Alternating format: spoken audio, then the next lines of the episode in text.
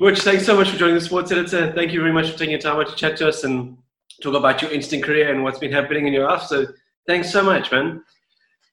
James, before we get going um, and we talk about rugby, could you just give us a brief breakdown of, of what you're currently involved in? Yeah, currently I do a little bit of uh, uh, punditing for Supersports. Uh, that's obviously on the back burner at the moment with the uh, the whole Corona the COVID thing going around. So no, not too much rugby going on. But uh, besides that, my day-to-day job is uh, selling property. I've got a property sales company here in Durban. So that's what we do. We focus on the north coast of Durban, and yeah, that's what I do day to day. Lekker. That place is booming. It's a, it's a lovely area. The North Coast is lots of vibe there, lots of happening. So I'm sure it's, it's going to kick off properly. That, that's great. Absolutely brilliant.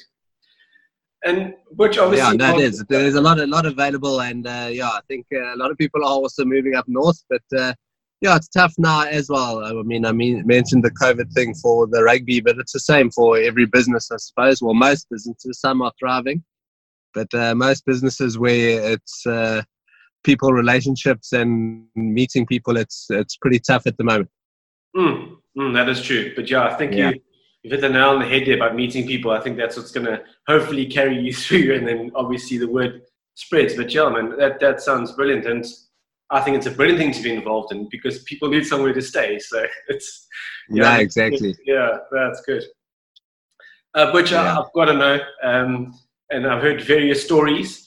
The nickname Butch uh, where does it come from? And it obviously can't be the tackles, can it? Nah, I've had the nickname since I was a baby. So um, yeah, I think from when I was two years old, uh, or around about then, uh, my gran I was fooling around at her house one day, and she just thought that Andrew wasn't suitable for my character, and uh, she started calling me Butch, and it stuck ever since. You know, so yeah, it's uh, I haven't managed to get rid of it. Uh, even my teachers at school, I went to schools where uh, the teachers used to call us by our surnames, but except for me, they used to call me Butch. So okay, uh, it's definitely stuck, and uh, I've got three boys now of my own, so I've tried to name them cleverly so that they don't somehow pick up this nickname. well, I don't think it's bad at all. I mean, it boded well for you, I think. But yeah. And yeah. talk about your, your career, James. And one thing that really stood out for me um, is when you had knee trouble. You know, it put you out for, for quite a while. I think one injury was about six months.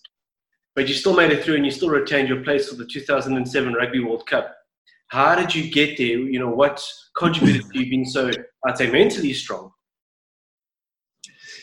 Yeah, I think I think uh, every setback. I think because I had been playing and and I knew what uh, playing for the Sharks was all about, and even playing for the Springboks. So every time you got injured, you missed that, you know, and uh, probably made you more determined to come back uh, better and stronger. So uh, it was always uh, tough when you got injured, but as soon as mentally you got yourself right, just making sure that you you knew that when you did come back and you knew you could always come back and and of course like i said you missed playing the game and missed playing in front of uh, uh, a, a, packed kings park or a packed ellis park wherever it might be playing for the sharks playing for the springboks i mean that that was what made me hungry to get back uh, better and stronger so it was a bit tough uh, i had a couple of those injuries so uh, yeah, it never got easier as it went along. It probably got tougher, but uh, yeah, I think just having experienced the the playing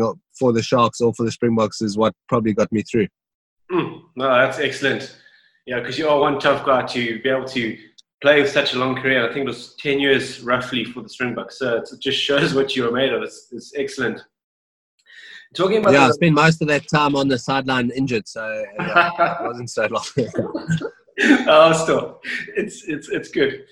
It's talking about the Rugby World Cup, and, and South Africa used um, a bit of technical aspect there that was brilliant. You know, in terms of making those changes and getting a guy on the sideline to shout commands at five to clack and shift defense. It, it was excellent.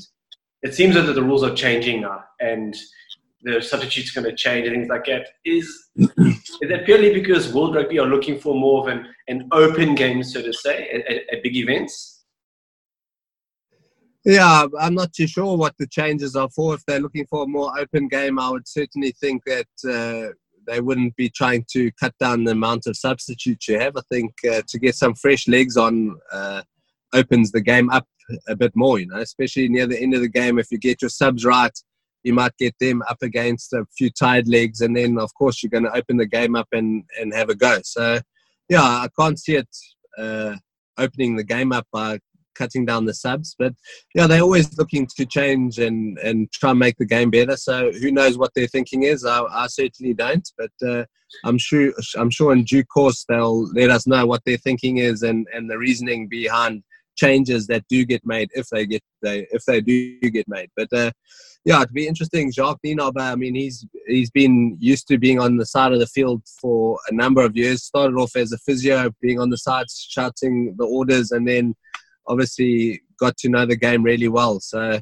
uh, as a head coach, I don't think he's going to be allowed next to the field. So, uh, yeah, I think he could go pretty crazy in that box. Yeah, absolutely. That'll be good to see, I reckon. well, that show yeah. excellent. And uh, talking about but South African rugby and what's everyone's mind, and maybe it's a repeat question we've had time and time again, but with SA Rugby and Super Rugby, um, what do you think is going to happen? Or is it just a case of let's just wait and see? Because one person says this, one person says that. It was just, well, wait and see what's going to happen.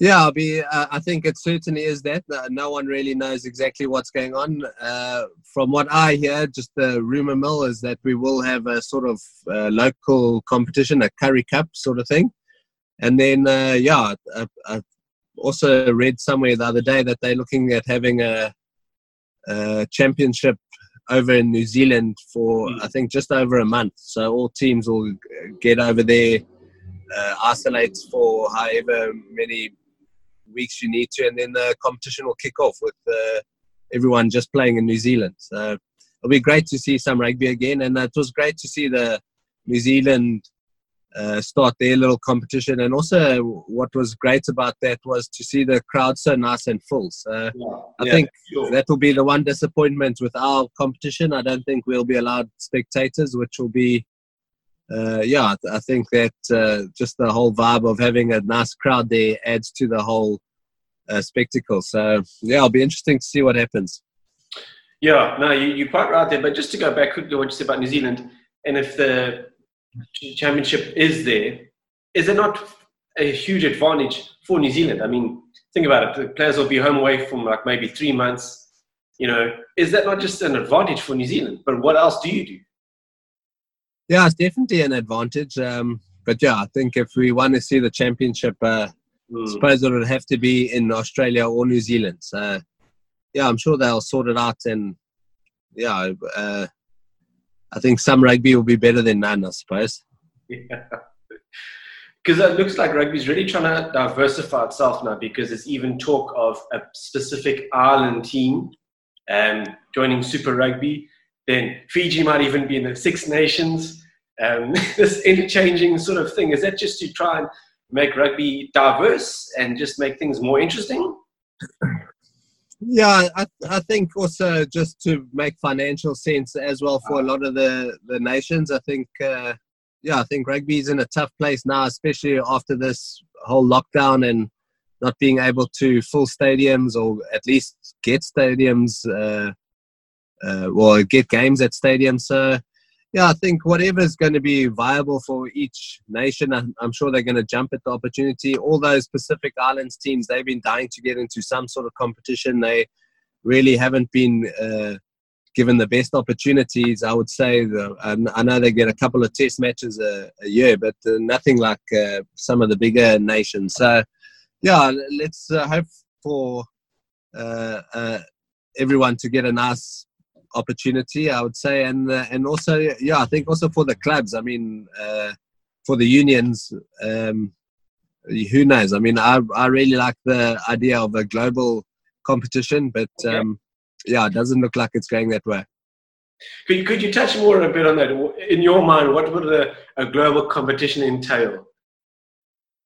Yeah, I would I'd like to see the top teams from from everywhere playing in the uh, maybe uh, uh, the top 15 teams from around the world all playing uh, against each other. Obviously, you've got to make sure that every every team is accessible and able you're able to jump on a plane on Sunday and be at your destination by the latest Monday. So it's all got to make sense. But it would be nice to see the Crusaders playing against Munster or the yeah. Sharks playing against uh, Bath or against Saracens. So yeah, I think all those uh, sort of things would be great. I, I, mean, that's those sort of things I'm sure would get the stadiums full again. Absolutely. So yeah, so who knows? So maybe that's what they're sort of driving towards. That this is sort of like an experiment. So, so yeah, it could be really, really interesting. Yeah, it would be nice. Talking about Bath, and I want to touch on there because you actually had a great time there. And when I say great, it was a winning percentage, I think, of just under 70% in, in your time there. Um, was that like the results you were looking for in your time in England? Because I think they really enjoyed having you at Bath. Yeah, I loved my time at Bath. Uh, I must say, I think uh, I don't have a lot of regrets uh, from my career, but I think one of them now in hindsight was coming and cutting my time short there. I still had a number of years left on my contract there.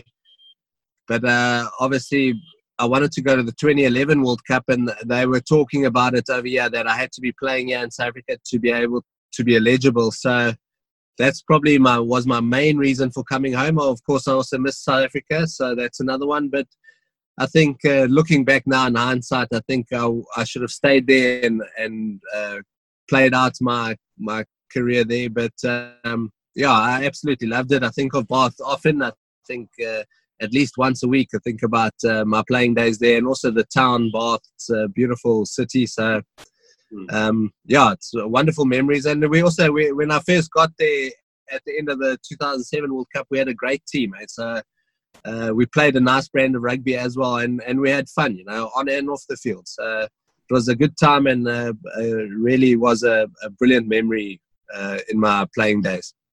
Yeah, and it's a lovely league that it is, that, that Aviva Premiership, whatever it's changed in now. It's a fantastic league. Um, but yeah. you've also quite good at a few, few other sports, specifically golf. Would you have liked to pursue that a bit more in your playing years?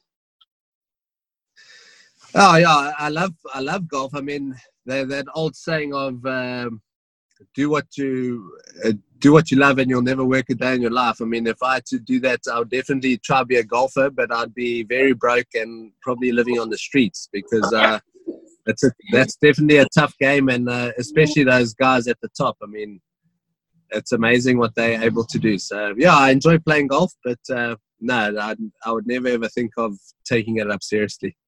Have you had time to hit a few rounds lately, or has it been too busy?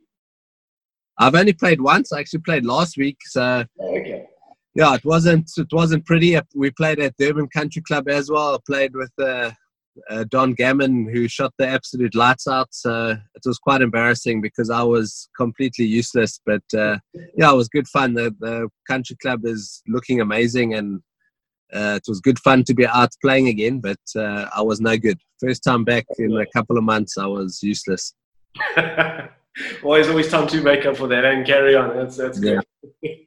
and I've also seen you, you involved in a number of things. For example, like the SA Rugby Legends. I know I don't think you play for them anymore. Are you still involved with them? Do you contribute there when you can? Yeah, I, I try to help out as much as I can. Uh, uh, the SA Rugby Legends um, do a lot of good stuff off the field. The whole name of uh, Rugby Legends, um, Gav Varejes the probably the founder of SA Rugby Legends, and and he does so much good for them.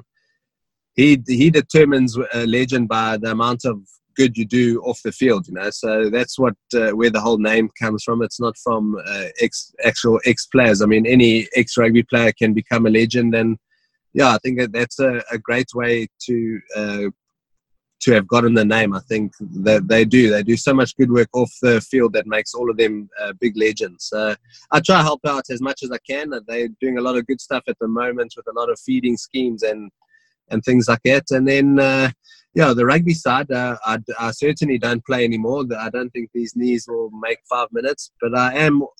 I do uh, coach the legends, um, the classic legends over in Bermuda every year. Uh, we won't be going this year because of the whole virus, but um, yeah, that's good fun. It's a long, hard ten days. It's uh, a lot of good fun off the field. So it's it's quite hard to keep up. I mean, I'm sure those guys that play, it's even tougher for them. But uh, being part of the management's not easy either. yeah, I'm sure they get out of hand to say the least. But I'm sure you could handle it, no problem. yeah, no, it's it's tough. but I'm sure it is. I've got a few more questions to ask as we sort of draw to an end, and just one that sort of come to my mind now. Um, and you mentioned about a possible competition locally, South Africa. Which team do you feel at the moment? Because I know Jake White's been doing a lot of work in terms of recruitment. Are the Blue Bulls going to be the standout team? Should that competition go ahead? Yeah, I think I think there'll be a number of teams. Uh, hopefully, the Sharks, uh, of course, the Sharks is my team, so hopefully they can carry on from where they left off on Super Rugby. I thought they were outstanding in Super Rugby, and um, just starting to get things right there and, and play some good some good rugby. But uh, yeah, I think wherever Jake White is, I mean that team's going to do well. You know, I know he he does jump around a bit, but wherever he does go, that team does well, you know, and uh, especially now with the recruiting that he's been able to do, and he's got some quality players back. So yeah, they'll certainly be up there, especially with Jake at the helm there. It's, um, yeah, he certainly knows how to get things right and get teams to win. So uh, yeah, it'll be interesting to see how they go. They certainly have done a bit of buying. yeah, a little bit to say the least, sure. Okay, and just sort of two random questions I found very interesting. Lamb chops. Where did you get the sort of the hunger for that lovely piece of meat? Yeah, I like any kind of lamb, and uh, especially I like any meat actually on mm. on the on the bone. So yeah, uh, yeah, lamb chops is right up there. Minted lamb chops, uh, you can't beat them on the braai. Uh, I quite fancy those, but yeah, if you saw me without my shirt on, you would see that I quite like food anyway. So uh, yeah, there's a lot of food that I like, but lamb chops probably right up there as the best. Uh, yeah, you got that right. Absolutely. Because I know some guys are taking the mickey out of you um, on some of the shows that you were watching. They were abusing you about looking after your family. So, how many beers do you have left in the fridge, James? Uh, I've actually still got a few. I, I, I, wasn't able to stock up just before the, the lockdown, but uh, yeah, I, I, I like. I'm a social drinker anyway. Know, I don't get home and, and have five or six beers every day, or uh, I might have one or two on a Friday evening. But I, I like to have my mates around and friends around to have beers. So luckily that hasn't been uh, allowed. So my my fridge is still stocked up and uh, not dry just yet. It's, it's, yeah, it's also we don't know when the the whole ban is going to end. So you've got to look after those beers there. Yeah. No, very, very true. Yeah. Well, James, Butch, it's been really good to chat to you and a bit of, bit of entertainment and just get a general perspective of rugby in your career. Um, but yeah, like rugby's in good hands. You think looking forward, it's it's going to be the the sport that everyone still loves, and you can see the passion and the vibe of rugby. It's still in good hands globally. Yeah, I think they the world rugby. I think or, or rugby as a whole is at a bit of a crossroads. You know, they've got some big decisions to be made now to determine where it's going to end up. So I think those people in charge, uh, I'm sure they they do know it themselves. So I'm sure they're thinking deep and hard to exactly what's going to be the the right way forward. So yeah, I believe that's in good hands, and uh, we're still seeing beautiful games and some uh, lovely rugby played. So yeah, let's let's hope for many more uh, good games and a lot more tries. Brilliant. Butch, it's been really good cool. to chat to you. Thanks so much for your time, my man. No problem, Ryan. Look after yourself cool. and good luck with the developments in the mm. North Coast. It's a lucky area. Cool, yeah. Thank, thanks a lot. Cheers, man. Cheers, man. Bye-bye. Bye.